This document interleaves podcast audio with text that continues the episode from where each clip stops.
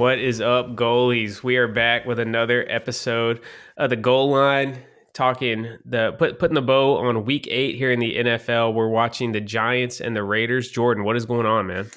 Oh, you know, just another night. I, I really didn't think that goalies thing was going to stick, but it appears you're going to try to make it stick, huh? I mean, have we come up with something better, dude? No. I kind of like it, dude. I kind of like the goalies. I was still just workshopping it. That was the first time I really busted it out to see how it felt. I, I very rarely go back and listen to any of our podcasts, but I, I, might go back and listen to this one just to see how it sounds. And you guys let us know, man. I didn't. We got we got some solid feedback on the show last week, but didn't hear uh, didn't hear much about the actual goalies thing. So let us know if y'all like being referred to as the goalies. Um, it's really ironic, man. We're just coming off a Jared Goff pick six. Uh, we had we were we were pre-gaming and we were saying, you know, as close as this Lions Raiders game was looking at halftime, we were thinking we were probably a Jimmy G turnover away from the Lions blowing it open. But now it looks like we're gonna have a good one to kind of keep an eye on as we discuss everything from from week eight. Yeah, it uh it's an interesting game, no no doubt. I was I'm surprised it's this close, but you know, with Jared Goff and and uh Garoppolo, you're only about two seconds away from an exciting play for either team.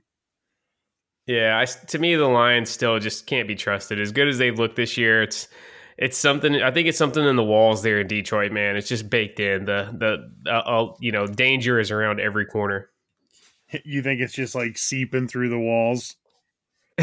yeah, dude, it's in the paint or something there. I don't know, man. it's just yeah, they've just it's there's just been so much losing there over the last 30 years. A lot of great players, man. I mean, dude, you had you had Barry Sanders. Think think about this, man. As crappy as the Lions have been, they've had a running back who has got a very strong case for his best running back of all time, and they had a wide receiver who's at least got, you know, he's got his name in the hat for best wide receiver of all time, and they've still never done shit. Yeah, you really got to feel kind of feel for them. I mean, it's just it's one of those things like, dude, they just no matter what they do, you can never feel confident going into a Lions game. Like the entire other team could have like crashed into the mountains the day before, and you still don't know if you're going to feel good about them winning. I mean, dude, think about this, dude. Just as as general fans, we're not Detroit fans at all, man. We're just general, you know, fans of the game of football. They have robbed us of years of Barry Sanders and Calvin Johnson. Both of those guys went out at, you know, if they weren't at their absolute peak, they were damn well close to it, and they both retired because they just got sick of the freaking losing. Yeah, dude. Poor Lions fans, man. dude, I I, right, I feel is, for them. Yeah, definitely, man. This is not a uh, a Lions exclusive podcast, though. We're going to be talking everything in the NFL with a little sprinkle of college action. Uh, Jordan, before we get into it, remind the listeners where they can find us on social media. So you can find us on Twitter, X at goal underscore line underscore pod, and then you can find us on Instagram at the Goal Line Football Show. And want to say appreciate all you guys that have migrated over from the Chick Foley Show feed. You know, we love all our Foley fam, but it's been nice seeing the numbers going up on the exclusive feed week after week. So thank you guys for showing love. Continue to uh, you know share this with your friends. Let them know if you're looking for an easy listen. Uh, you know, a little bit of humor sprinkled in, and and if you're a wrestling fan, we tr- we try to get some wrestling references in as well. Uh, just you know, send your friends a, a link because we're we're proud of what we're doing, and we think they'll like it. Um, and I think the other thing, you know, the kind of secret sauce of this show, we're got to be damn near the first podcast out because this thing is dropping literally within 15 20 minutes of monday night football ending. So if you're looking for a recap for the week of football i think that's one angle we definitely got you covered on being the uh the first to to get live on all the feeds yeah, we uh we do our best to get it out right away, and I mean, shit. A lot of times you're getting this with live reaction right after the game gets it, right as the game's getting over too. So it's not like it's just everything from Sunday. Like a lot of times you're getting our live reaction on the end of the Monday night game. So yeah, it's it's. I think it's cool, and I I've got some feedback on that that everybody thinks it's cool when we mention the Monday night game as it's going on. So yeah, and we'll kind of, you know, just as a little thank you for all the the love and support we've gotten so far, I'll go and let the cat out of the bag. The goal line is going to be year round, so we haven't exactly figured out what we're going to do once the NFL wraps up after the Super Bowl. We're thinking maybe do like a bi-weekly type thing where we, you know, you know, just do a wrap up of all the big NFL stories for the past couple weeks, but also, you know, tie in some some other sports coverage. But But this thing's going to keep going, so don't you know don't feel like you got to jump ship as soon as uh, as soon as the Super Bowl wraps up. This is going to be a year round thing. We're having a ton of fun in doing it, and you know all the love and support we get from you guys just helps kind of fuel the fire. So. So thanks a lot for that, uh, Jordan. We got any other housekeeping? Are you ready to get into the week in football? Uh, I'm ready to talk some football.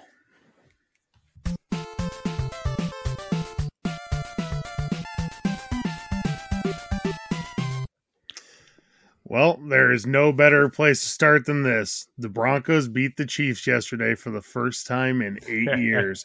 and okay, so I was listening to the radio on my way home from work today. Yes, we do do um, some some uh, cross cross promotion and thinking about uh, or listening to other shows, but somebody like kind of pointed it out how well Russell Wilson is playing this year, and I I, I know you had mentioned it a couple weeks ago, but he's got a better touchdown to interception ratio than Mahomes right now.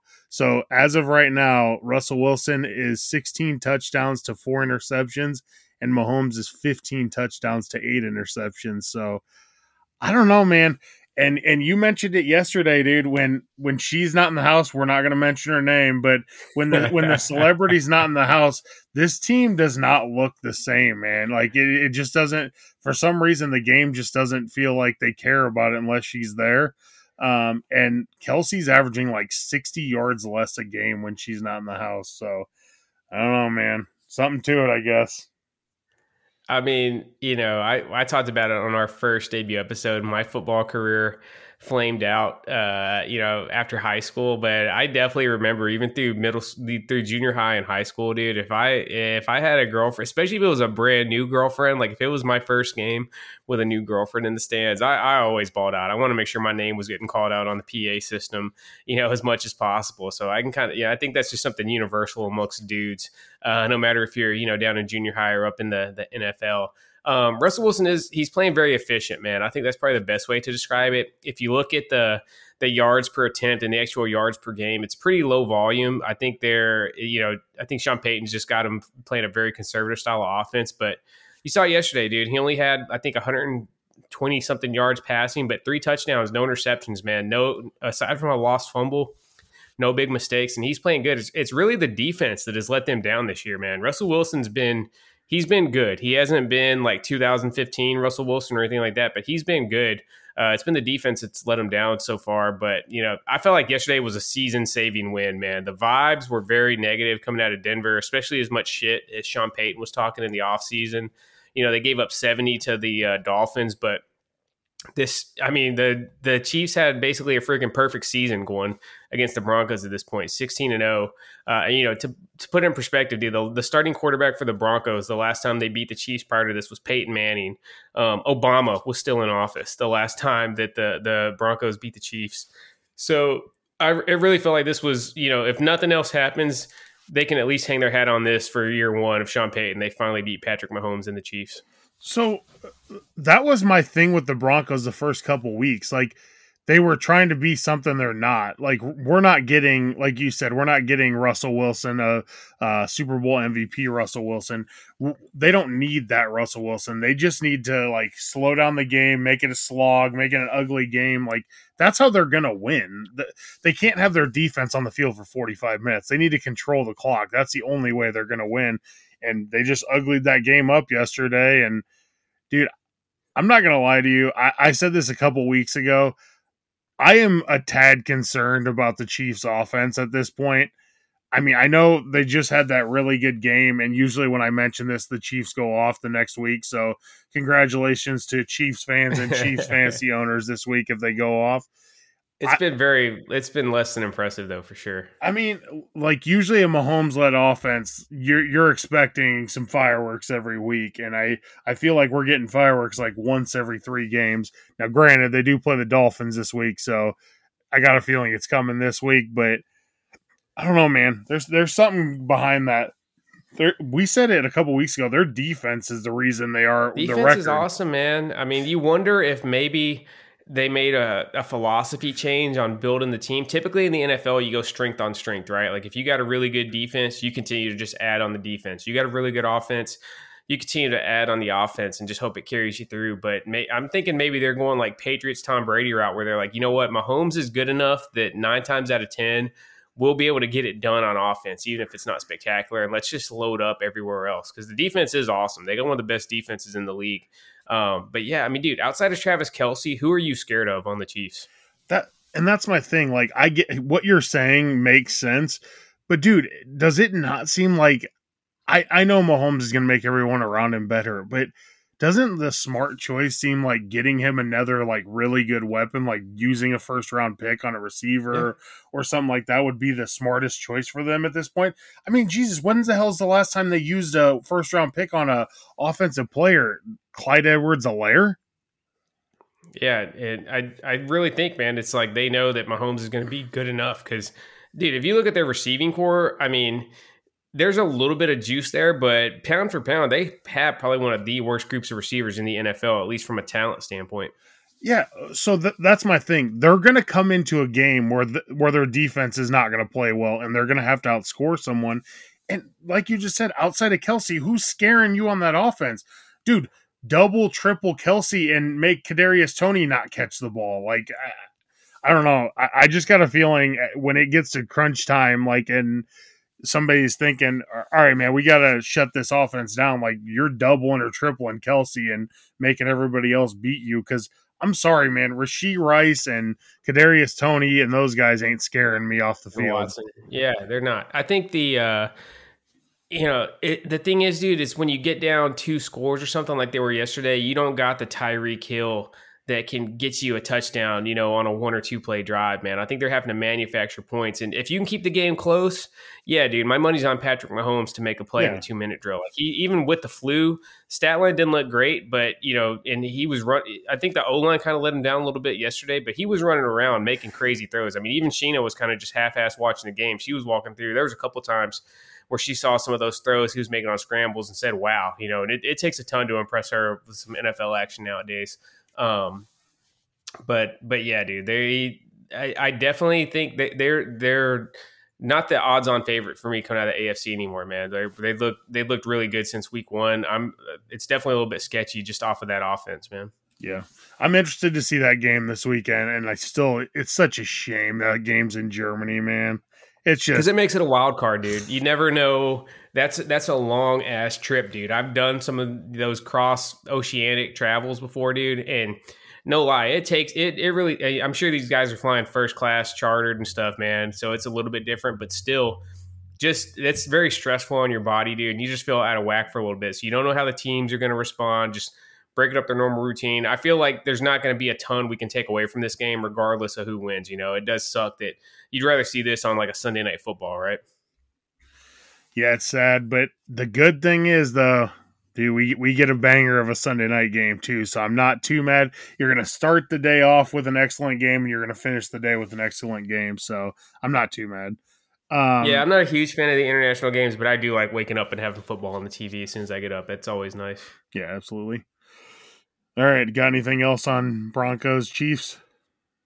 No, shout out to the Broncos, man. And also whoever's running the Broncos social media, I love that they reposted the the video of, you know, with Brock and the under you know, Brock and then the streak against the Undertaker at WrestleMania with the uh, the Broncos and Chiefs logos on there. So that was a lot of fun, man. Cause yeah, I mean, dude, that that was a hellified streak the Chiefs had against them. That is really freaking impressive. I mean, they really hadn't lost hardly any games against the AFC West in like eight years. I want to. See, Yeah, I think I saw some stat that was maybe the first road game that Patrick Mahomes has lost against the AFC West team. Like the Chiefs' dominance of that division has been ridiculous, and that division has been pretty down over the. You know, the Chargers have always had a lot of talent, but they're chronic underachievers, and the Raiders and Broncos have really been a mess. You know, the Broncos really haven't been able to get it together since Peyton Manning retired. Um, but still, either, way, it's the NFL, and they're still, you know, it's still tough going out and getting victories over pros every Sunday. Absolutely. All right. Uh second topic. let's.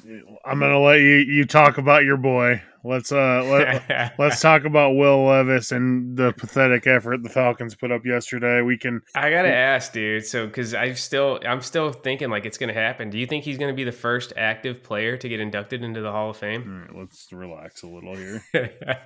hey, man, you want to know a, a, crazy stat, dude? This is something that you know it makes it it it really kind of sent chills up my spine as a as an adopted Titans fan.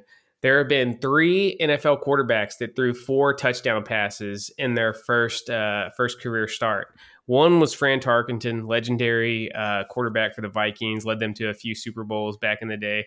The other, Marcus Mariota. Oof.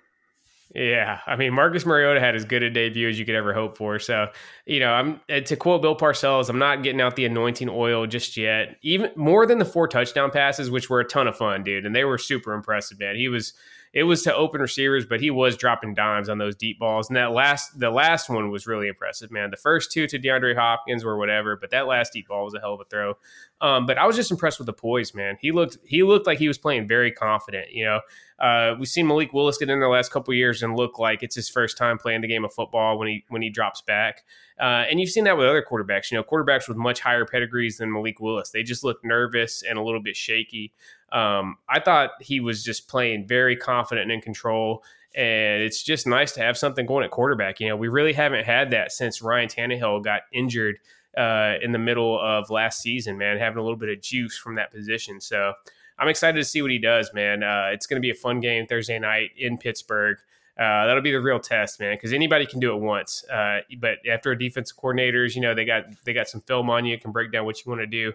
I'm really excited to see what he does in week two, and at least it's at least something. We got something happening at quarterback now. Yeah, he was he was definitely good. Um, uh, like we we me and you had talked yesterday about like the Falcons and their blown coverages on a couple of those D hop ones. Yeah, like it, wide open guys. You don't see that very often. There was something going on on defense yesterday. Yeah. Um, but yeah, I mean that's that's definitely something to be excited about. The only thing that scares me is Vrabel's loyalty to Tannehill, and if he puts him back in. I dude, told you, dude. I wouldn't be. It wouldn't shock me one bit, man. Even today, they at the press conference, he said that if Tannehill can't go, they're going to start Will Levis, man. Like, I mean, Vrabel's a hell of a coach. If he's got a fatal flaw, he's very, very loyal to his vets, and I think that's why the team plays so hard for him. Um, but that's just a double edged sword because, dude, like Tannehill, tough son of a bitch, man. Salute. Honestly, he's a Titans legend at this point for how he turned around that franchise on that three year run. Or, I mean, really three and a half years, dude. It was from 2019 till the middle of last year. Um, but he's just cooked now, man. Too many injuries, too much, too many years playing behind a subpar O line has, has, caught up to him. So yeah, it's let Will Levis go. Let him get some playing time under his belt. There's no reason we need to see Tannehill on the field again. Um, speaking of people we don't ever need to see on the field again, uh, Desmond Ridder. I after that, what's the word, man? Because there was a little bit of stuff like, was he injured? Was it a coach's decision? What's what's the deal with uh, Ridder for this week? Well, he got evaluated for a concussion, and apparently he passed the test. But they said he didn't get benched for performance; it was health. And then after the game, everybody was going out of their way to say this is still Desmond Ridder's team, which is extremely concerning to me because after what I watched from Taylor Heinicke in the second half, I don't know how you could go back to Ridder. He was spreading the ball around. The craziest thing too is Drake London went out in the middle of all that, and it didn't seem like the offense missed a beat really. Um, no. So I don't know, man. I just feel like the weapons the Falcons have, they owe it to the team to put in a quarterback that can stretch the yeah. field. Like, dude it just pisses me off watching Kyle Pitts uh, block. This I was almost at my breaking point yesterday. No, I was. I correct myself. I was at my breaking point yesterday. okay, I, am just just for anyone who did not see this game yesterday. So the Titans turn it over because they bring in Malik Willis, who cannot hold on to the ball. He fumbles the first play he's in. The Falcons get it back immediately, get it into the red zone. They take Bijan and Drake London off the field.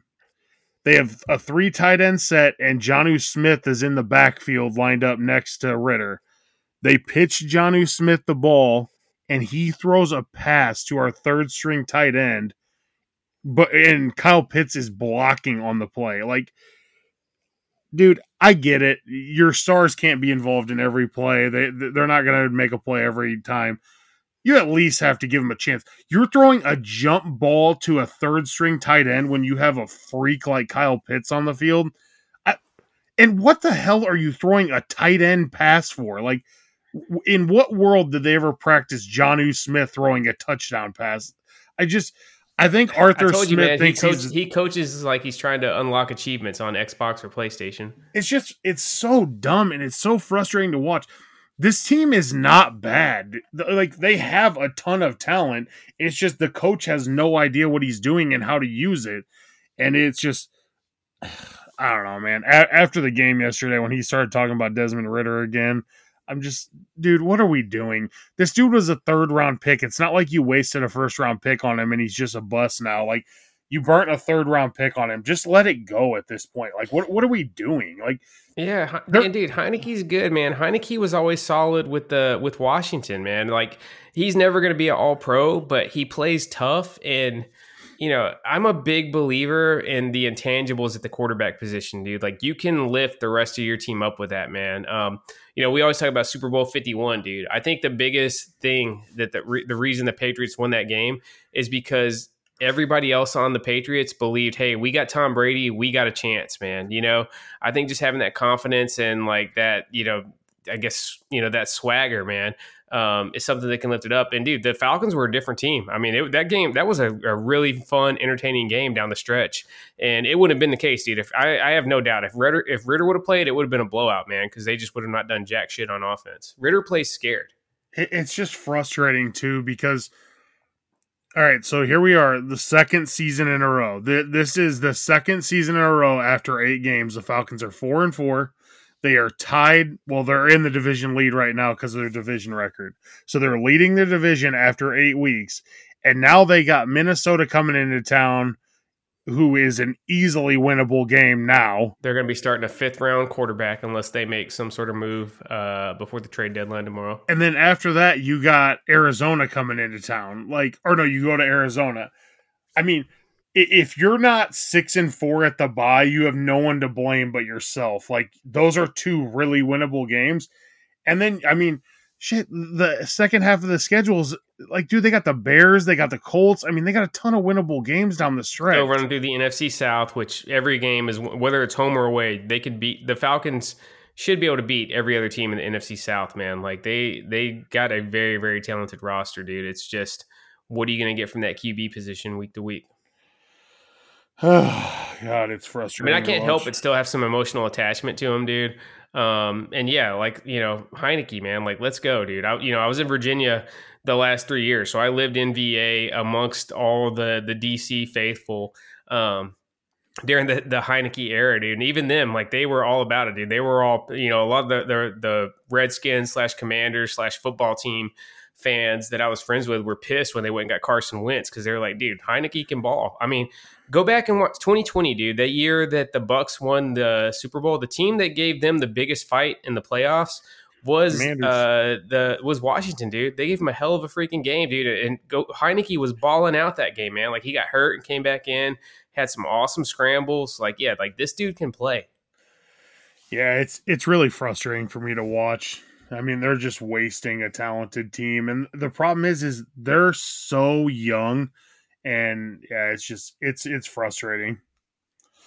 Um, let's go into let's talk about the Vikings.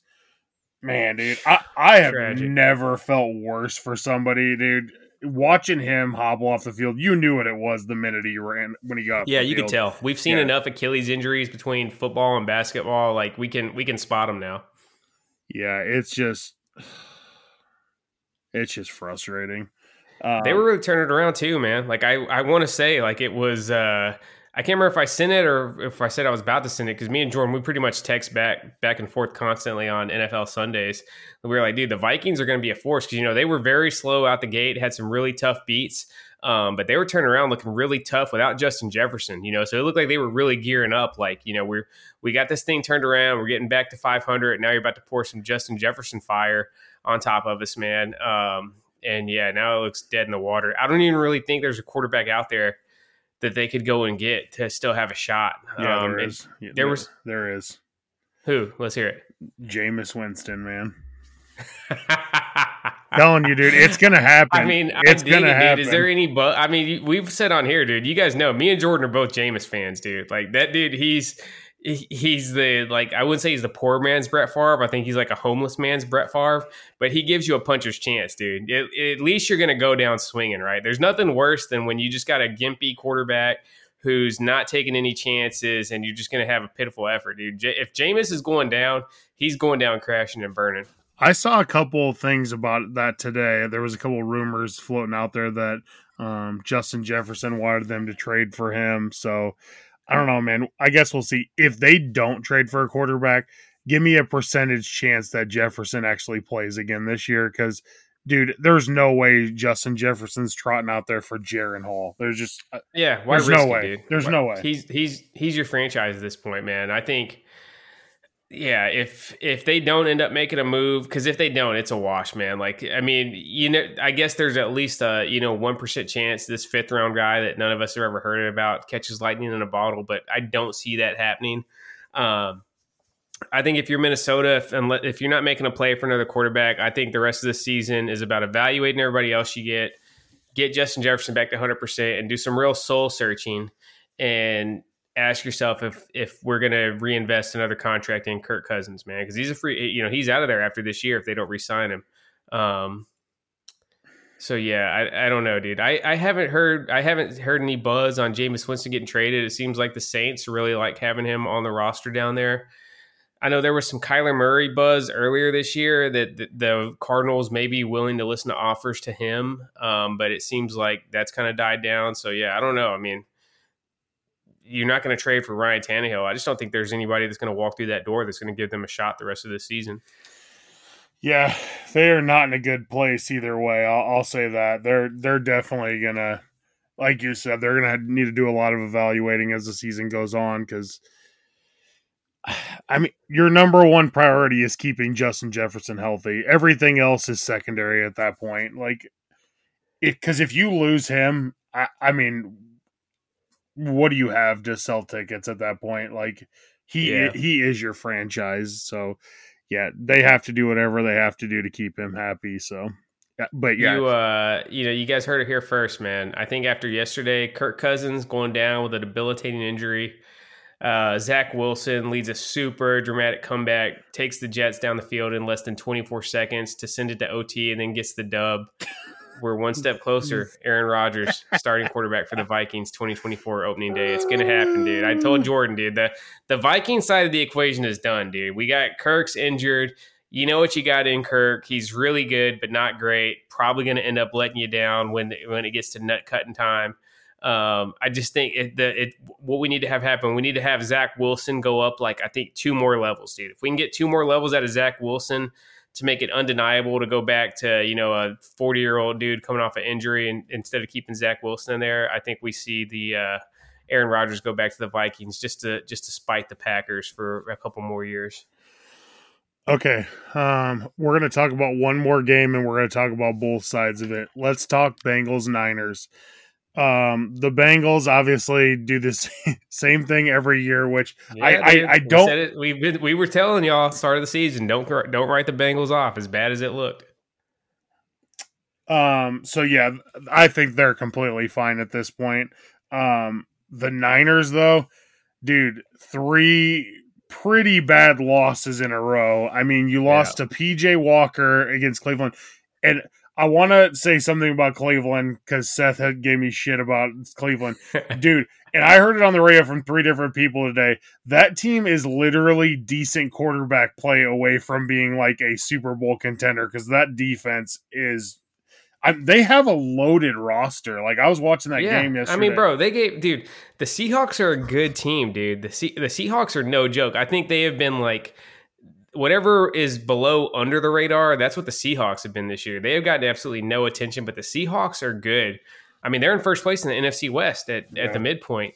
Um, and the Browns gave the Seahawks all the smoke they wanted, dude. Like the Seahawks barely got out of that game with a dub yesterday. So, yeah, man, the the I give Jordan shit for just you know he, I, the Falcons are his team, but I feel like he gets another like a team he gets a crush on every season. And this year it seems like it's the Browns, but no, the Browns can ball, dude. Like if they get if Deshaun Watson can get you know anything up above what PJ uh, PJ's giving them, they're going to be just fine. Yeah. Um, but let's go back to the Niners and Niners. Uh, yeah, losing to the Browns, then getting just destroyed on Monday Night Football by the Vikings offense. And then, man, dude, they just got bitched yesterday against the Bengals. Like the Bengals did whatever they wanted to on offense yesterday. I, yeah, it's not looking good, dude. We, we're, you know, we've officially the the honeymoon period is over for Brock Purdy. You know, he had basically the absolute storybook start of his career. We're gonna see how he bounces back, dude. He's had you know multiple picks uh, last few games. Deebo's been out. I think the big thing is just that the Niners offense is really, really good, but they're built on like tough guys and just punching you in the face and executing really, really well. They don't necessarily have that game breaking receiving threat. You know, Christian McCaffrey obviously is awesome at running back, but their offense is really kind of horizontal based. And I feel like the when they get down, when they get behind, um, the, the defenses can just really tighten up. And it's like, you know, boa constrictor. There's just nowhere for Brock Purdy to turn to to throw the ball. Uh, so they're they're like when they got the lead, they're probably the toughest team in the league. But when they when they fall down and kind of get out of the script that they want to follow for the game, they really really struggle. I'm not going to go too hard on Brock Purdy. I don't think he's played exceptionally well the last four weeks. I think everybody would agree with that. What the hell happened to their defense is the real question. I dude, I haven't even heard Bosa's name in the last three games. Like, I don't know what the hell happened to their defense, but their defense is just getting shredded at this point. Yeah, they're still a, I, I, you know, again, three game losing streaks never something to to brush off. I do think the Niners are still a really tough team, but the problem is, man, you would like to see them have home field advantage. You know, they've they played the NFC Championship on the road the last two seasons. Um, and it's at this point, it's looking like they're they're you know they may not end up winning the division. They may end up being a wild card team. Um, but it definitely is looking like you know home field throughout the playoffs is starting to fade a little bit unless they can get it turned around very very quickly. Um, so I think it's going to be another tough road for them to go. But this is a battle tested team. I'm not going to write them off either. Uh, but yeah, the defense, just really everything, man. The whole team needs to step it up because they were looking like world beaters. You know that that first five games, especially after they crushed the a really strong Cowboys team on Sunday Night Football. But it's not been much to be excited about the last last month or so. So, Bosa's played every game this season. Um, he has 22 combined tackles and three sacks in eight games. Not great, dude. And you all. just paid him to be. He's the highest paid defensive player in the league, and if that's the production you're getting, like, I don't know, man. I don't feel good about their chances if that's what you're getting out of him. You got any pressure stats or anything? Is he? Is he? Because I, I haven't me watching it, and I do keep an eye on the Niners. I'm a huge Kyle Shanahan fan. I haven't I don't I haven't seen any evidence that it's a case where he's really getting a ton of pressure but just not quite getting the sacks because sometimes that's the thing um, it seems like this dude's just not really. He hasn't been as productive as as you would expect the last couple weeks. I mean, I saw him a couple times yesterday get some edge pressure and made uh, Burrow step into the pocket, and they got a sack out of it. But I don't know, man. It just doesn't seem like he's getting to the quarterback though. And like, I mean, if his if his uh, highlights are getting the quarterback to step into the pocket and somebody else getting a sack, like yeah, that's helping, but I mean, is that really what you paid the guy for? And he was getting single blocked a lot yesterday too. I noticed. I'm like, dude, Myles Garrett takes on triple teams, Aaron Donald takes on triple teams, and they're still getting to the quarterback. Dude, I watched two plays. Well, it was one series, and Aaron Donald got triple team twice and got to the quarterback and got a sack both times. Like, I, I just I don't know, man. Maybe Bosa got paid and just doesn't give a shit anymore. I don't know. It, I mean, it, I, I don't think that's the case because he has been pretty good. He's got so I, I got the stats pulled up now, dude. He he's come out and said that the holdout has really held him back. He does. Ha- he's got the fourth most QB pressures in the league. He's got 35 okay. pressures so far this season, just not getting home. But yeah, he's he's an impact player though. Like you said, you know, the pressures are great. That's an awesome stat to have, but you're not paying him to just make pressures. You're paying him to get like strip sacks and change the game. Yeah, maybe I'm too hard on him, but dude, Okay. No, I don't think so. The dude got the biggest contract in NFL defensive history, man. I don't think you're being too hard on him. Now, are is the the bar is set sky high for him for sure, but that's the pressure you're accepting when you take a contract like that. Here's the other thing. Okay, so yeah, the the pressures are all great and everything, and he, he said the holdout definitely affected him. Again, only you could have controlled that that situation, and you this is what you chose to do dude, these guys are never going to learn, man. These holdouts and like sitting out games and stuff, all it does is hurt you. Like, did nobody learn anything from Le'Veon Bell? Like, yeah, I think he would have got the. And dude, he's been such a good player for the Niners. He would have gotten the contract regardless, dude. I don't think the holdout added anything to his negotiating strategy, man. Like, if you got a good agent, just keep doing what you're doing. Like the Niners have shown that I don't. The Niners don't have any type of reputation as a team that like screws over their vets or or doesn't pay out for production, man. The Niners take care of their players very, very well. Um, yeah, I, I, agree with you, dude. The holdout is very unless it's it very rarely works out, man. No. Okay. Um I I want to hit on this just briefly. I I uh, realized today that we've only got four weeks of college football left, regular season. Boy, that's depressing. I know, man. I've enjoyed getting back into college football this year. Um, we haven't hit on it in a while, and everybody always asks us to talk about them. So we're gonna do two quick hitters. Colorado, dude, I don't think they're gonna win another game this season. Like it has, you can tell it's gotten to them now. Like I, I noticed on Saturday night, a lot of guys were hanging their heads. And dude, Deion has no idea how to make any in-game adjustments. Chip Kelly came out in the second half and just had a plan, and they just executed it. And Deion had no idea what to do. I don't think Deion. I, have said it before, dude. I don't think Deion's a game day coach, man. I think Deion is a he's a tone setter and he's a recruiter, dude. He's he's like a marketer. You know what I mean? Like, it, that that's the vibe I've gotten, dude. I saw there's there's speculation out there that his headset's not even plugged in on, on the games, dude. He's just got the headphones on just because, oh dude. I think he's all God. about his offensive and defensive coordinators. What's up? No, I'm just saying that would be hilarious if that was true.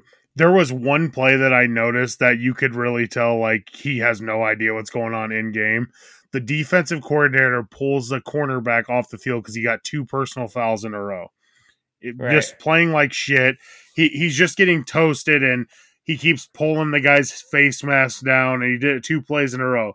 So he pulls him off the field and the defensive coordinator is chewing his ass and like Deion, like goes up to the defensive coordinator and like puts his arms up like, "Hey man, what are you yelling at the kid for?" And he's like, "Are you fucking kidding me? Like are you even watching the game? The kid just gave up 30 yards in penalties on back-to-back plays and it's like Deion had no idea it even happened. Like you just see in his face, he had no idea it even happened. The other concerning thing to me for the Colorado is I don't know if you heard this yet, but Deion has thrown his offensive line under the bus. I saw that. no less than new linemen. Oh, dude, that is not good, man. When okay, so the stuff last year, me and you talked about, like whatever, is it a little shitty? Yeah, but dude, when you start doing that to current players that you wanted there, yeah. And not to mention the other thing I saw yesterday from a Colorado fan. So Deion promised that they were going to have the best two cornerbacks in football. They had um, Travis Hunter, obviously, and then Cormani. I can't remember what his last name is. That dude can't even get on the field. Though, he's he hasn't even played, and their second corner is getting roasted every game. Like it, it's seriously like they just go into a game and they're like, well, whoever's on the field to start, that's who's going to be on the field the whole game. Like we're not adjusting. Like this is just what we're running out there with. And I don't know, man. I just I I was already I saw the comments. Yeah, I saw the uh, comments about the O line stuff. Not a fan either. I've definitely been a lot higher on Deion in Colorado so far this year than you have.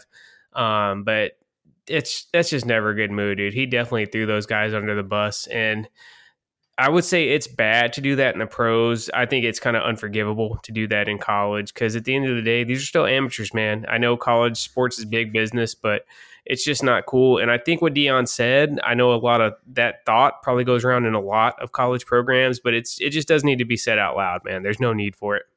Yeah, it's uh this is kind of I don't know. I I don't want to say that I completely thought Colorado was going to be a dumpster fire this year, but these last couple weeks is more of what I thought they would be.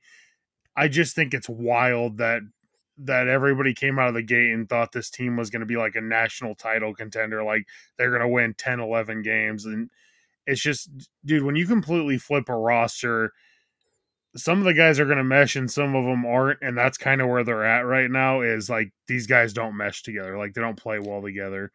And, and there's no buy-in dude. Like the whole culture they've set is it's all about individuality which is cool.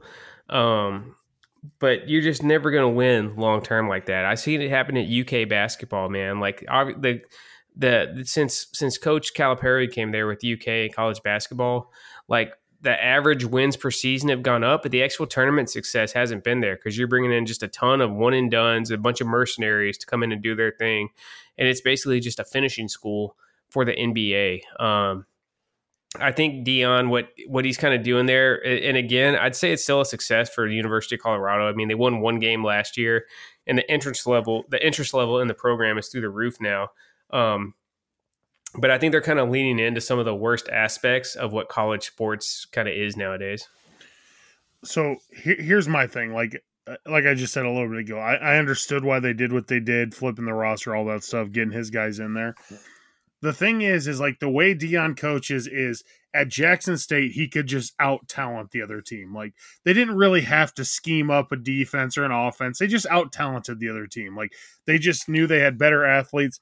Dude, the problem is when you go out there and play Oregon, if you have better athletes, they're coached better and they have a better scheme than you have. Like that's that's all Oregon did. They just out schemed them the whole game. They knew where Colorado defenders were not going to be because everybody knows how they play and they just took advantage of it and everyone that's played them since that game has took the exact same approach and Colorado yep. has yet to adjust. Like there, there just is no adjustments. He just thinks he's going to run out there and his kids are just going to out talent the other team.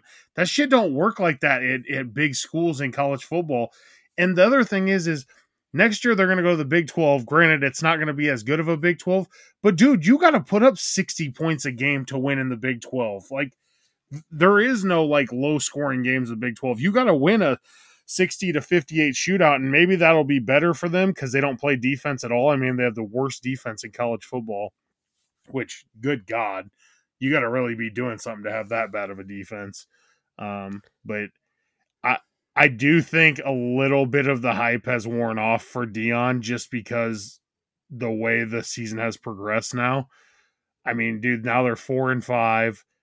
I seriously don't think they win another game, or maybe they're four and four, four and four. Yeah, I don't think they win another game. I think they end up four and eight. They got Oregon State this week. That is not going to go well.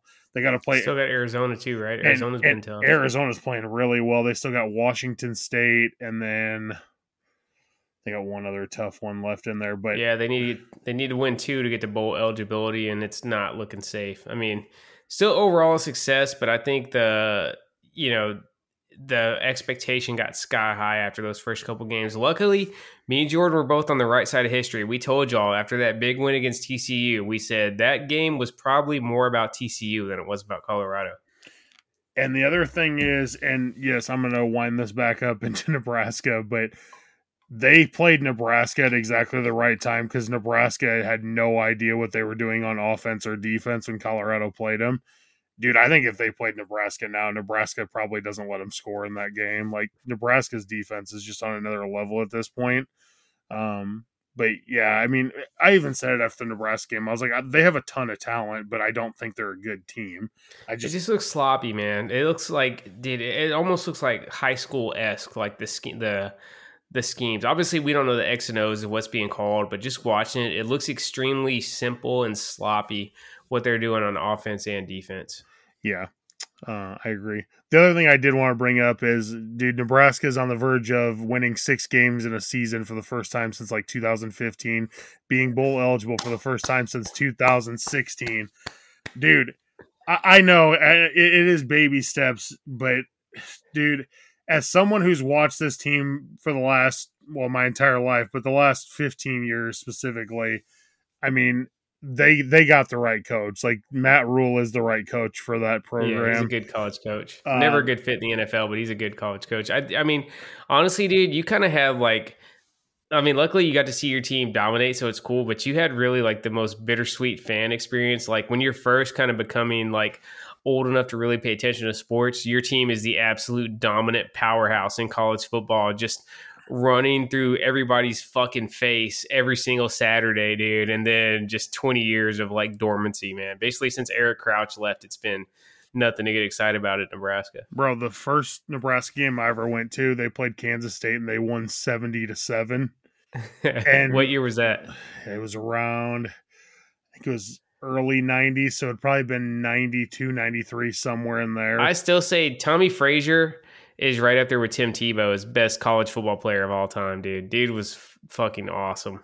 Yeah, that run against Florida. I mean, everybody's seen it a thousand times when he breaks like 15 tackles. It's just unreal. Like watching him play in person somehow was like even better.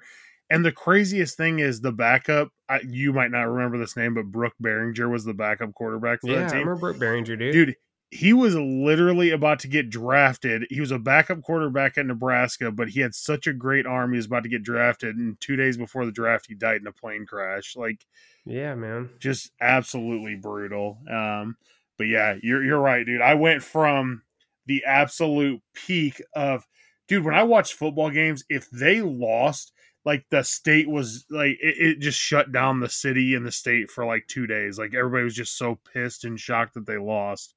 Um, but yeah, it's uh it's fun watching Matt Rhule. Like you can tell they got the right guy. He he definitely never lets them get down. I mean, shit, they lost four fumbles in that game on Saturday and they won 31 to 17. Like you're you're not supposed to win games like that. And the worst part is is the fum the first fumble was the opening kickoff and the other team got it. Like dude, yeah. the defense was already on the field on their own 28 yard line on the first play of the game and they didn't give up any points. I mean, it's it's impressive, man. He just he does not let those guys get down, and he makes them play, do everything the right way, and it's fun to watch as a fan, man. Like the other uh, first thing Matt Rhule said in his press conference the other day was. Um, he heard a fan yell one more, and he's like, "No, we don't want to just win one more." He's like, "We're playing it one game at a time." But dude, they want to they want to run the table, and the good thing is, is the Big Ten West is so bad that I mean, dude, they're tied for first in the Big Ten West right now. They run the table. They got an actual chance. Granted, it's not going to go well because they're going to play Michigan or Ohio State, but you got a chance to go to the Big Ten championship and then end up in a really good bowl game. I mean, I'm not going to get too ahead of myself, but yeah, it's uh, and this is not Rhule's like mo either. Like usually his first year at a new school, they win one to three games and that's it, and then the second year is when you see the improvement. So I'm encouraged, man. Yeah, I always got a soft spot for Nebraska football just because they were, you know, the kind of them, the Florida Gators, uh, Florida State. They were really Miami. the dominant powerhouses when I was first like really starting to become aware of the like really watch football. It's always one of my like all time favorite sports memories. I remember me and my dad we stayed up. Um, the end of that 1993 season, the Orange Bowl was basically the national championship game, uh, Florida State and Nebraska and, and, Florida State ended up winning 18 to 16. I know that sounds like an ugly game, but if you watch that It's game, it was just a straight up slugfest, man. It's an awesome, awesome game. And Bobby Bowden had always, uh, Florida State's head coach, had always, you know, come so close, but just missed out on winning the national championship. And they finally got it. And yeah, it was just, it was just a fun game. It's, you know, I wasn't really a hardcore fan of either team, so it was great just watching some awesome football. Um, yeah, so you know, I'd, I'd love to see Nebraska have a big resurgence. Yeah, I hope it happens because it'd be good for college football. I mean, I'm not saying they're ever going to get back to what they were, but it'd just be fun to see them top 25 ranked on a on a weekly basis and stuff like that. So, yeah, uh, we'll stop with the college football talk. The last thing we always talk about in this segment is the race to number one. Holy shit, the Panthers won a football game. I still think you know. I think that that was the Texans just laid an egg.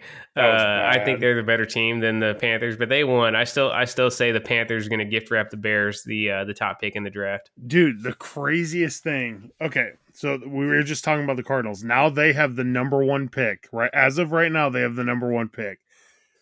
Dude, uh, why the fuck would you not trade Kyler Murray at this point? Like, dude, just tank out the season and get Caleb Williams.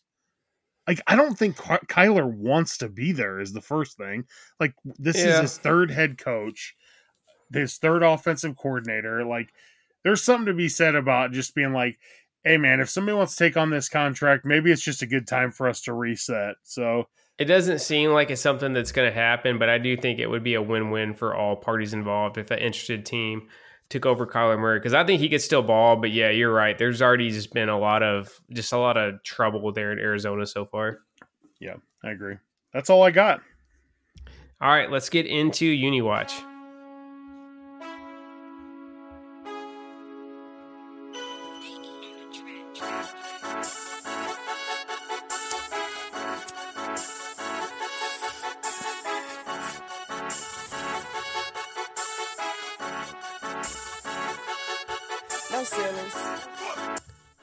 Before we get into some of the fashion choices of the week, Jordan, what are you drinking as we pod tonight? All right, man, it's the night before Halloween. You know I'm going full on pumpkin tonight. So I went with uh first one I drank was a shipyard smashed pumpkin. It's an ale, really good. Um it's not sweet at all. It's just it's in your face. I'll give them that. And then the second one I'm drinking is a Wild Onion Brewery pumpkin ale as well. So I went with two pumpkin beers. I mean, you got to enjoy them, man. Th- these are the last two days, and then uh, Wednesday hits and everything turns into Christmas. So just got to enjoy these last two days of uh, fall. I'm a big fan of Wild Onion Brewery. They got some good yeah. stuff, man. I'm drinking the hard stuff again tonight. Uh, you know, we potted for Chick Foley show last night. I'm keeping it going. I'm drinking some of the uh, Dead Man Fingers and oh. uh, KFC rum. I'm doing a double with Coca Cola and lime. So uh, we'll see how good I, I get through my picks, man. I'll go ahead and put that down as a caveat if I end up losing on picks this week. That uh, I got a little bit heavier buzz going than usual. Hey, a quick um, update. So we got quick update. Detroit's kicker just missed a field goal and now he's hurt. Adding uh, injury to insult, dude. Uh, but still, the Lions are about to be six and two. I don't know if I've ever been able to say that in my lifetime. I'll need to go back and check the stats. Yeah. It's been a long time. All right, we got three throwbacks and one alternate to discuss this week. So we'll start off uh, the previously discussed Titans rock those beautiful uh, Oilers uh, jerseys. The love you blue with the red, it just hits, man. There's a ton uh, on Titan social media. Everybody's already been kind of going into the graphic design bag and redoing the Titans current logo to just match those colors and make make that uniform perfect. I mean, they played like a million bucks and they looked they looked the part yesterday. Yeah, those unis are awesome. How much did you did you see much of like uh a lot of like the Texans people and JJ Watt and stuff were talking about this, how this should be a Texans alternate, not a Titans alternate, which I saw that, dude, and I get it. I mean, dude, you got to remember the Titans were the Oilers for three years. Um, when they after they moved to Tennessee, they were the Tennessee Oilers for three years. They were kind of nomads. They played in Memphis uh, in the Liberty Bowl for three years before the stadium was ready up in Nashville. Um, so the, the Tennessee Oilers was a thing. I actually saw them play against the Dallas Cowboys in Texas Stadium as a kid. And it, was some memorable years, you know. That's Steve McNair, Eddie George on those teams. Yeah. So it wasn't like, you know, just a forgettable period. It was three whole years. So I, I think the Titans got a rightful claim to it, man. What about you? Oh my god, dude. Garoppolo is so bad. This dude is I saw that wide open. Dude, that's wide twice tonight. He's missed him for a touchdown. Good God. Um, yeah, I, I, I like them, and I, dude, I get Houston's gripe about it. Like, it'd be like the Ravens coming out and wearing Baltimore Colts stuff one weekend. Like, it's just not gonna happen. It's just, I get it. I, I definitely get it. So, um, yeah, but the the unis themselves are incredible. I mean, I've always loved those. I don't know why they ever changed, honestly.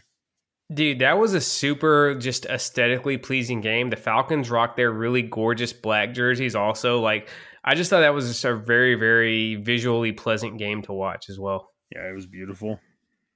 All right, and then we had the Dolphins rocking their all white throwbacks. Like that's another one, dude. Like just what go back to doing? the throwbacks permanently, man. Yeah. Like the I don't think the Dolphins' current uniforms are bad just because their color scheme's so nice, but they, those jerseys just looked fucking awesome, dude yeah what what are we doing dude? Just give us what everyone wants. These are the, like yes. some of the best you dude i forgot how awesome these were with that dolphins logo. These are like some of the cleanest jerseys in the nfl yes man. It's like you take dude you take those old school like super bold colors and logos with you know the current nike like design tweaks and just like the different cuts of the jerseys you know what i mean? It just looks fucking amazing.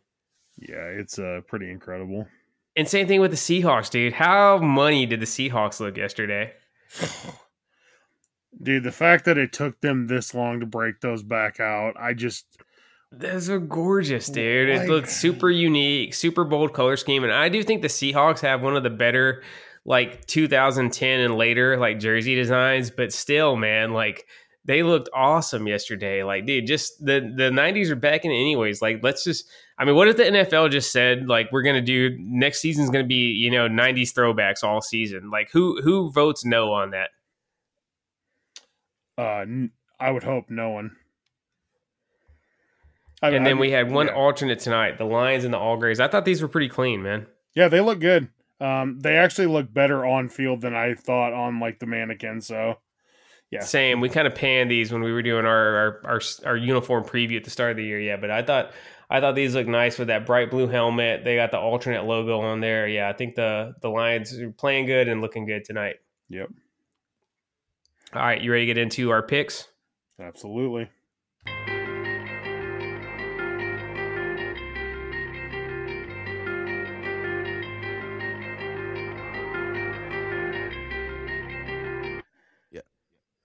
Bridge over troubled water, ice in my muddy water.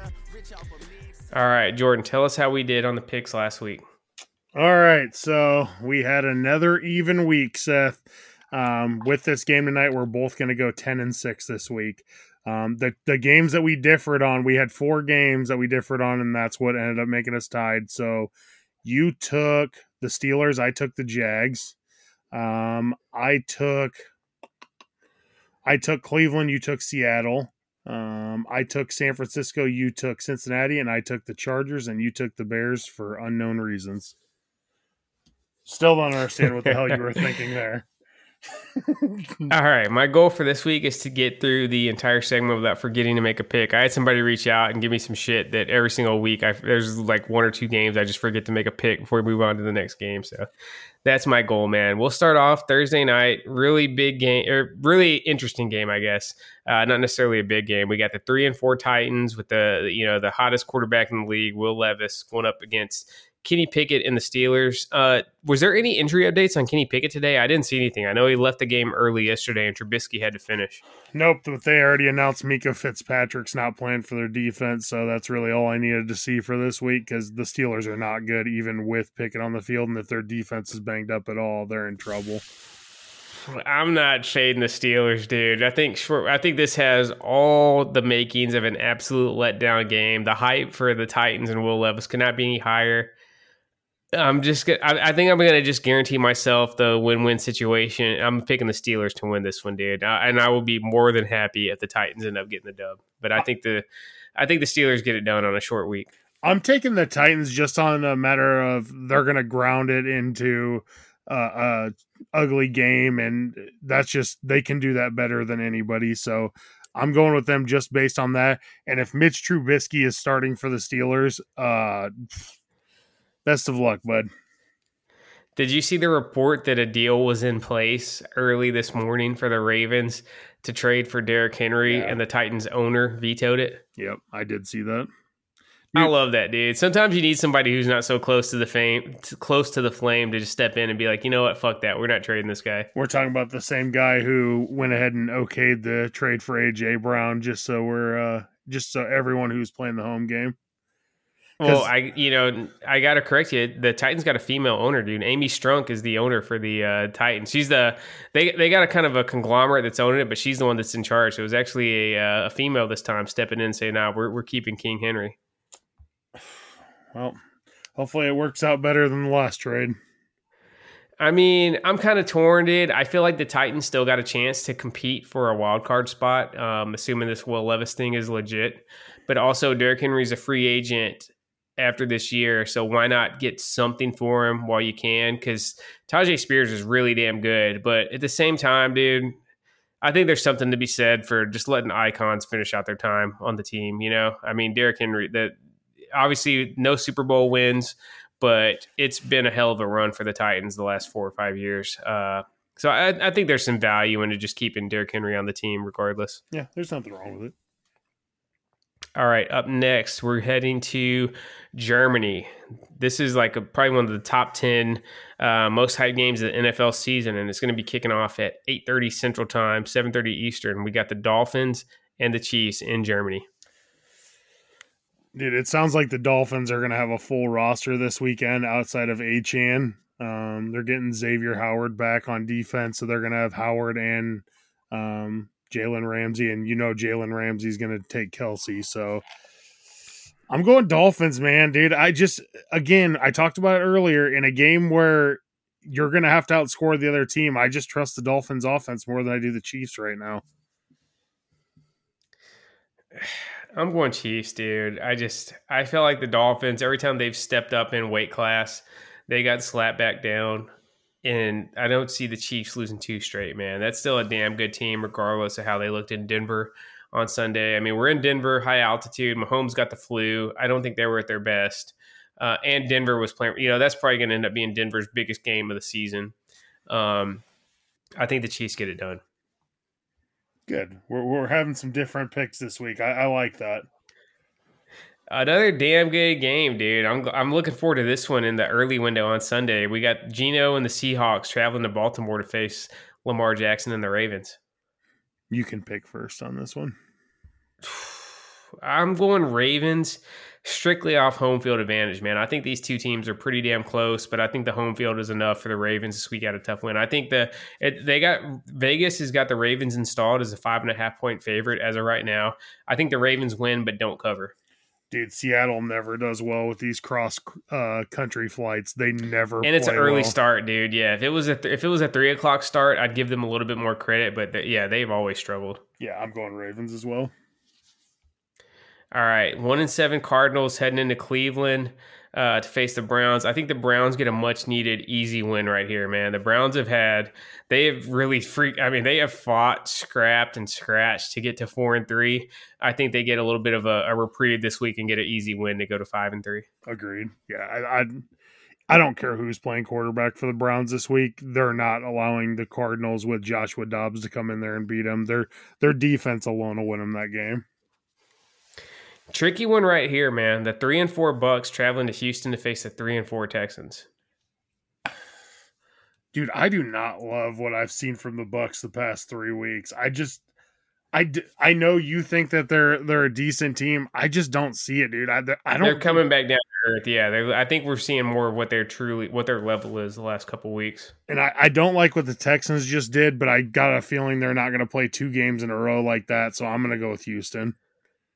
I think they bounce back too, man. rookie quarterbacks, especially, tend to perform much better at home than on the road. I think we see it this week, and the uh, and, and the Texans get the win. Do you got to mention the Lions just closed out against the Raiders? Nice, solid, workmanlike performance, twenty six to uh, fourteen, and the the Lions are at six and two now. Yep. All right, we got the two and six Bears traveling down to New Orleans to face the Saints. I think the Saints win to become the absolute worst five and four team in NFL history. Yeah, as much as I don't like picking the Saints, dude, the Bears are so bad, man. They they're just not good. It's just that Raiders game gave people some hope, including Seth, thinking they were going to beat the Chargers. I they're they're not good, man. The Bears are bad.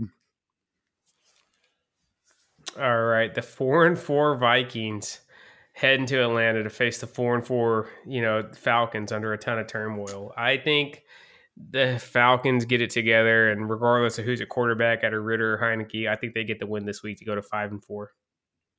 Dude, it, I'm telling you right now, I'm picking them this week. If they lose this game, to a team that really doesn't even have a quarterback or a number one wide receiver, they deserve to be banished from the NFL and they better fucking no, they better fire Arthur Smith if they lose this game. This is a game you have to win. I I do not care how you get there, who you play, you have to win this game. Like this is a must win game. They should get relegated and just start rolling the Bulldogs in there on Sundays. They have to win this game. There's there's I, I don't do this much, but dude, if, if they don't win this game, my faith in everything the Falcons have done over the last three years is going to be completely shot because I felt like they built built a good roster. Like they've built a good enough. I mean, they got an awesome roster. Aside from QB, the roster is fucking nice, dude. I, I just I you cannot lose a game like this, dude. You everyone saw that press conference yesterday when O'Connell came to the podium after they realized Kirk Cousins was gone for the season. That looked like a team that just got beat by 70 points, not a team that just came off a win. They are going to be so down for that game this week. Next week, I think they'll be fine, but this week, uh, they're they're not going to play well this weekend. There's just no way. The only thing I worry about is just if they're rolling in there, like fuck it, we got nothing to lose, dude. You know what I mean? I mean, both of these teams do have a lot to lose, though. Is the problem? Right, but I mean, just like you know, there's zero. There's still expectations on the Falcons. I feel like the expectations have gone to zero for the Vikings at this point. Yeah, I get it. I'm still picking Falcons though. All right. Uh, possible toilet bowl of the week. We got the three and five Rams traveling to Green Bay to face the two and five Packers. I think the Rams win. Jordan Love looked decent the the first few weeks of the season, but it seems like once once D coordinators got a got a few uh, few tapes, uh, a few game tapes on him, that the bottom is really just falling out. Green Bay's really struggled. It's kind of crazy, man. This is really like the first time in damn near 30 years we're seeing Green Bay really hit rock bottom like this. I think uh, I think the Rams win on Sunday up in Lambeau. They're very very bad team, um, and Jordan Love is a very very bad quarterback. It not not a good recipe for success. I think the Rams bounce back this week. I, I agree with you. I got the Rams. Here's a tricky one, man. Uh, I'm letting you go first on this one. We got the three and five Washington Commanders who played the Eagles within a, an inch of their life on Sunday going up to face the two and six Patriots in Foxborough. Vegas has got New England as a three point favorite going in. How do you see this one going? Um, I, I I think the Commanders are about to unload some players tomorrow. I think it's coming. I think they're one of the teams that are selling hard. Um,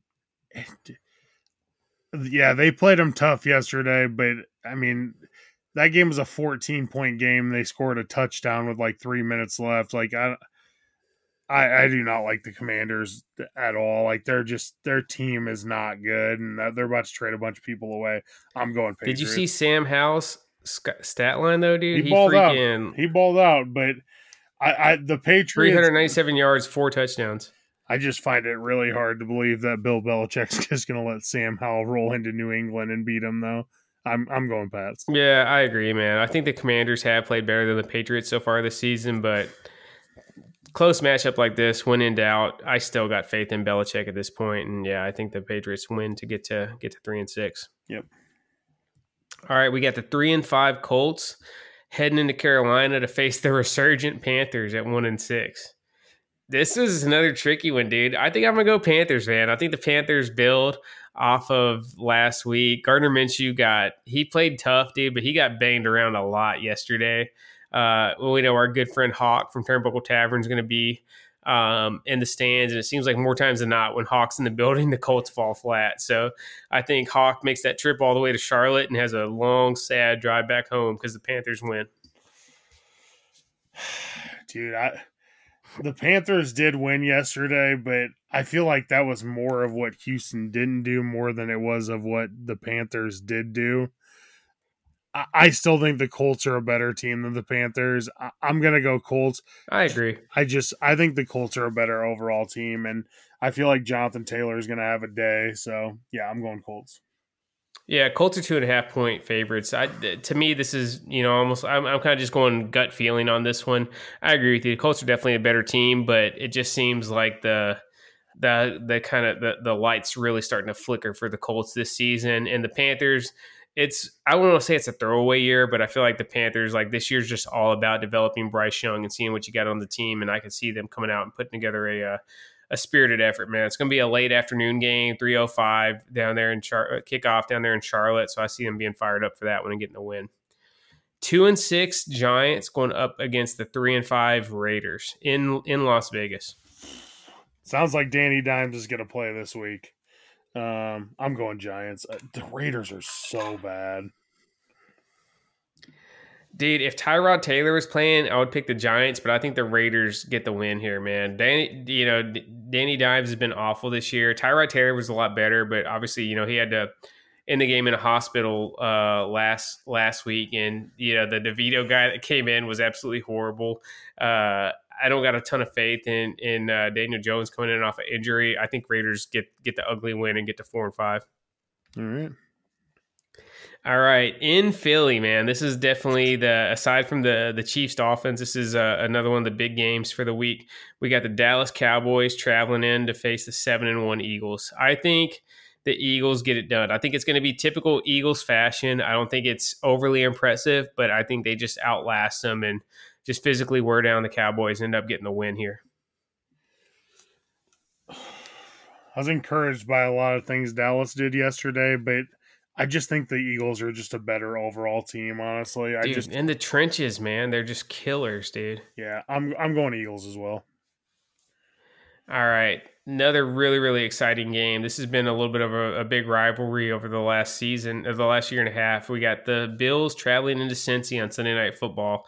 I think the Bengals win, man. I think the Bengals kind of got the Bills number, dude. I, I I'll go ahead and double down, make the big prediction. I think the Bengals win this one, and I think the Bills end up finally getting over the hump and beating the Bengals in the playoffs. Yeah, I'm going Bengals as well. I don't. I, I still don't love where the Bills are at right now. I, I think they'll be okay in the long run, but I don't love where they're at right now, and I just think the Bengals are playing at such a high level. All right, Monday Night Football. The three and four Chargers heading in to face the four and three Jets. I think the Jets win another crazy ass game, dude. I think, I think it's an ugly game. I think we have you know some fumbles, some defensive touchdowns somehow or another. I think the Jets scrape out of there with a win to get to five and three.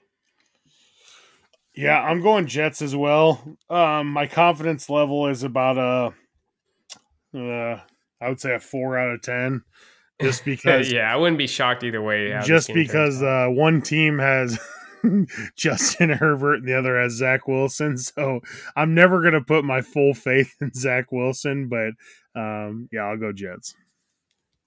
All right, let's get into million dollar bets. Uh. Uh-huh, yeah. Uh. Uh-huh, yeah. All right, how did we do last week, Jordan? Dude, I don't think you realized how big that Lions game just was for you. Um, uh, so I'll, I'll give my mine first. Uh, I had Texans Panthers over 43 and a half, not even close. And then I had the Jets minus two and a half.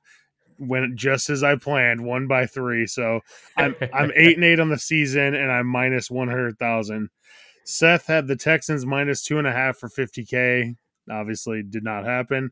And then Seth had the Lions minus eight for 100K to bring Seth to eight and eight on the season and minus 175K. Dude, you lose that game tonight, you're minus $375,000. so you're still up on the season money wise, right? Yep, I'm still up seventy five thousand on you for this. All right, so first off, I will start off with the bank. I'm going a little bit more conservative this week, man. I'm going to chip away at Jordan's lead to end up on top in the season. I'm putting 25k on the Bengals covering uh, the three point spread against the the Bills. Okay. Bengals, they plus or minus three, Seth. They're minus three. 25k on the Bengals minus three against the Bills. Okay. Um, I am going 25k on the Dolphins plus two and a half. Nice, dude. Because I'm going 50k on the Chiefs minus two and a half. Nice. It's going to be a serious swing game, dude. I think the Chiefs. I think the Chiefs end up beating them by about 10, 13. All right, Chiefs minus two and a half for 50k. 50k. Yep. Okay. And then my second one, I am going uh Cowboys Eagles over 46 and a half for 50k. I just I think there's gonna be All. You ready in to get that some listener mail? Yeah, absolutely. Let me get it pulled up. Okay.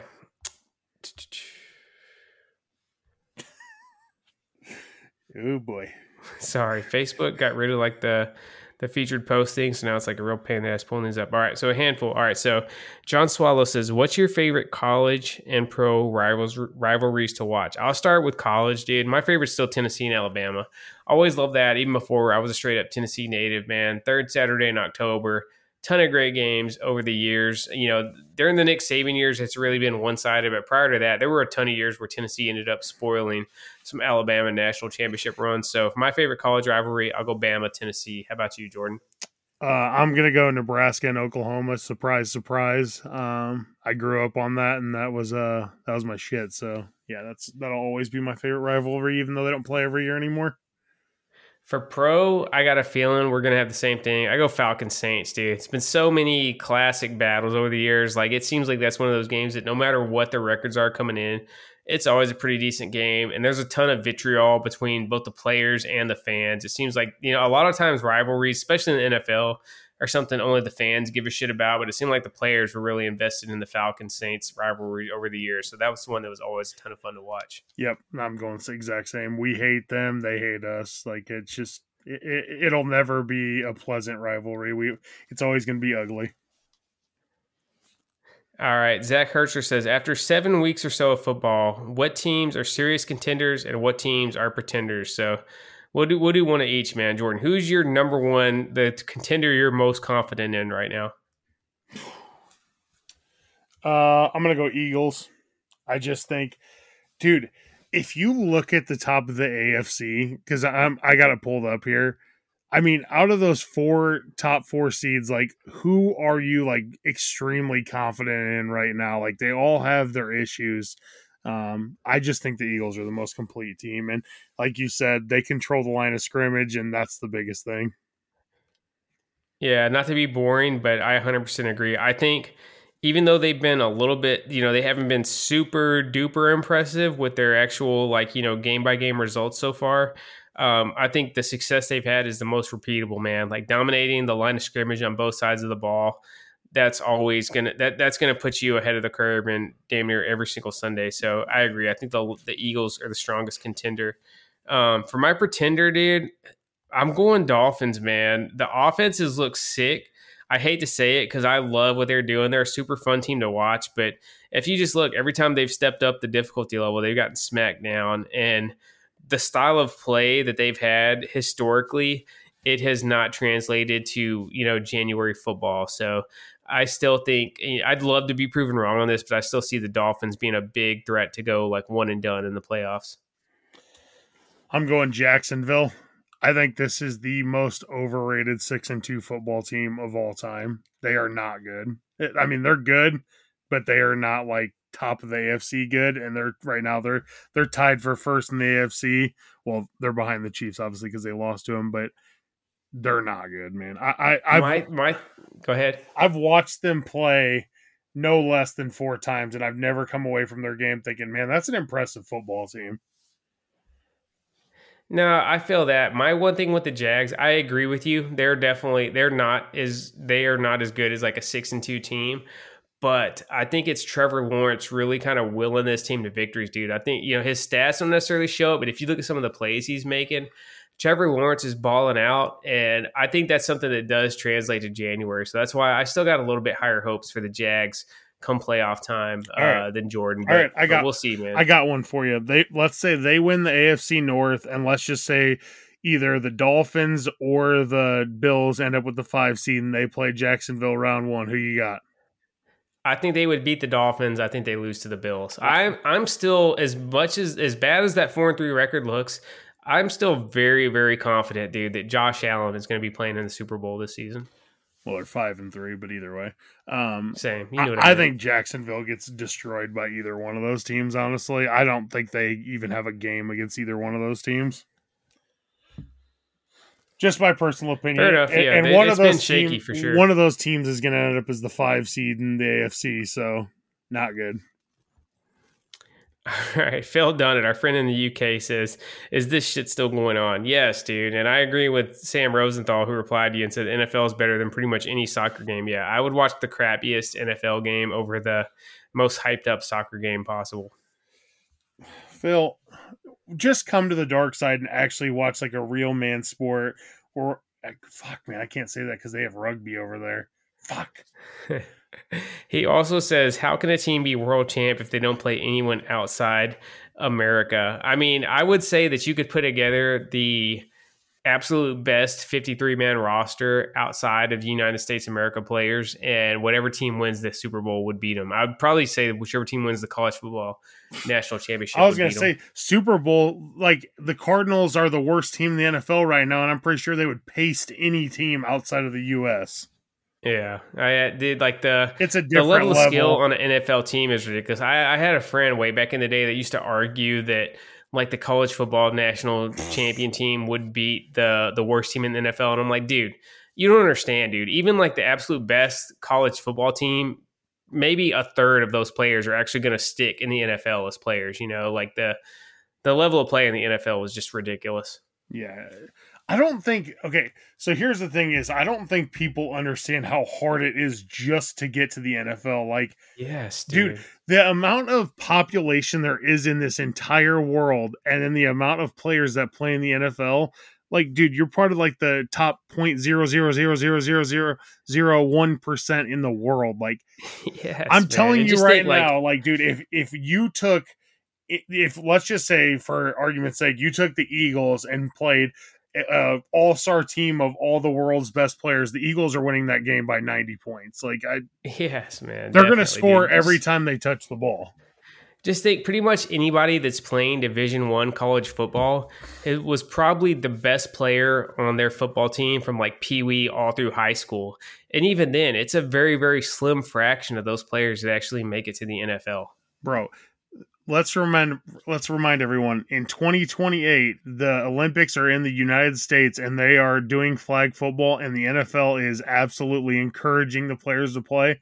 I'm telling you, you watch what that US team does to people just in flag football. They're going to throw Tyreek Hill, Ja'Marr uh, Chase and Justin Jefferson out on the wing and have uh, Mahomes just lobbing up balls to them and they're going to score dude. every play. Like dude, I don't think people realize like how good the we're NFL so is. far ahead of the curve on this yeah man like I, dude, I always go back. Uh, so going back to basketball, you remember people used to hate on Brian Scalabrine, right? Because he's just like The White mom, white dude with like a totally average build, right? Does not look impressive physically at all. And I remember people would just talk cash shit on him.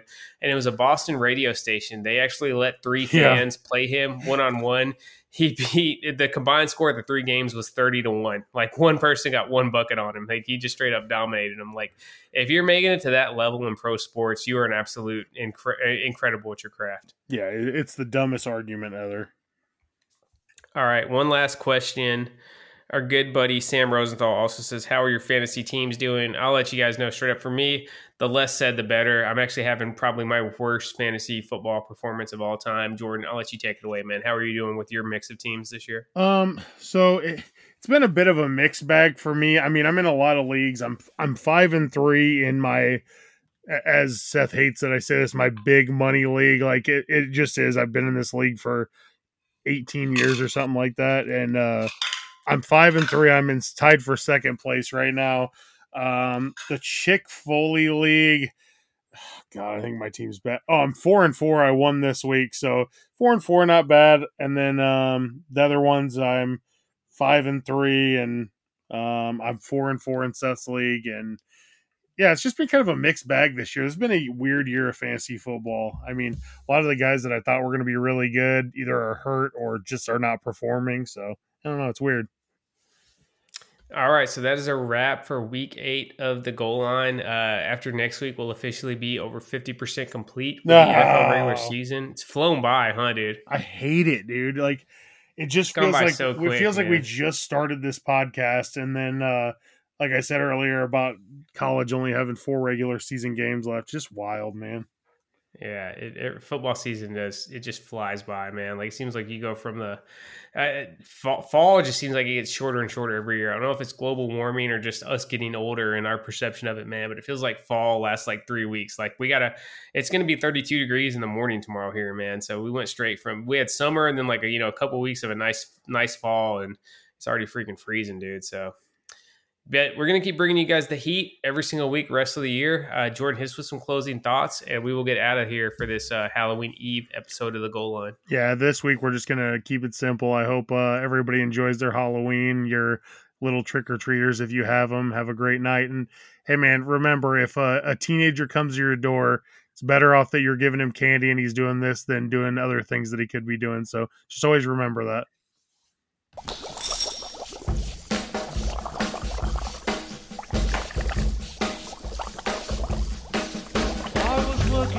Working in the lab late one night when my eyes beheld an eerie sight. For my monster from his slab began to rise, and suddenly, to my surprise, He did the mash, he did the monster the monster mash. It was a graveyard He smash. did the mash, It caught on in a flash. he did the mash. He did the monster mash from my laboratory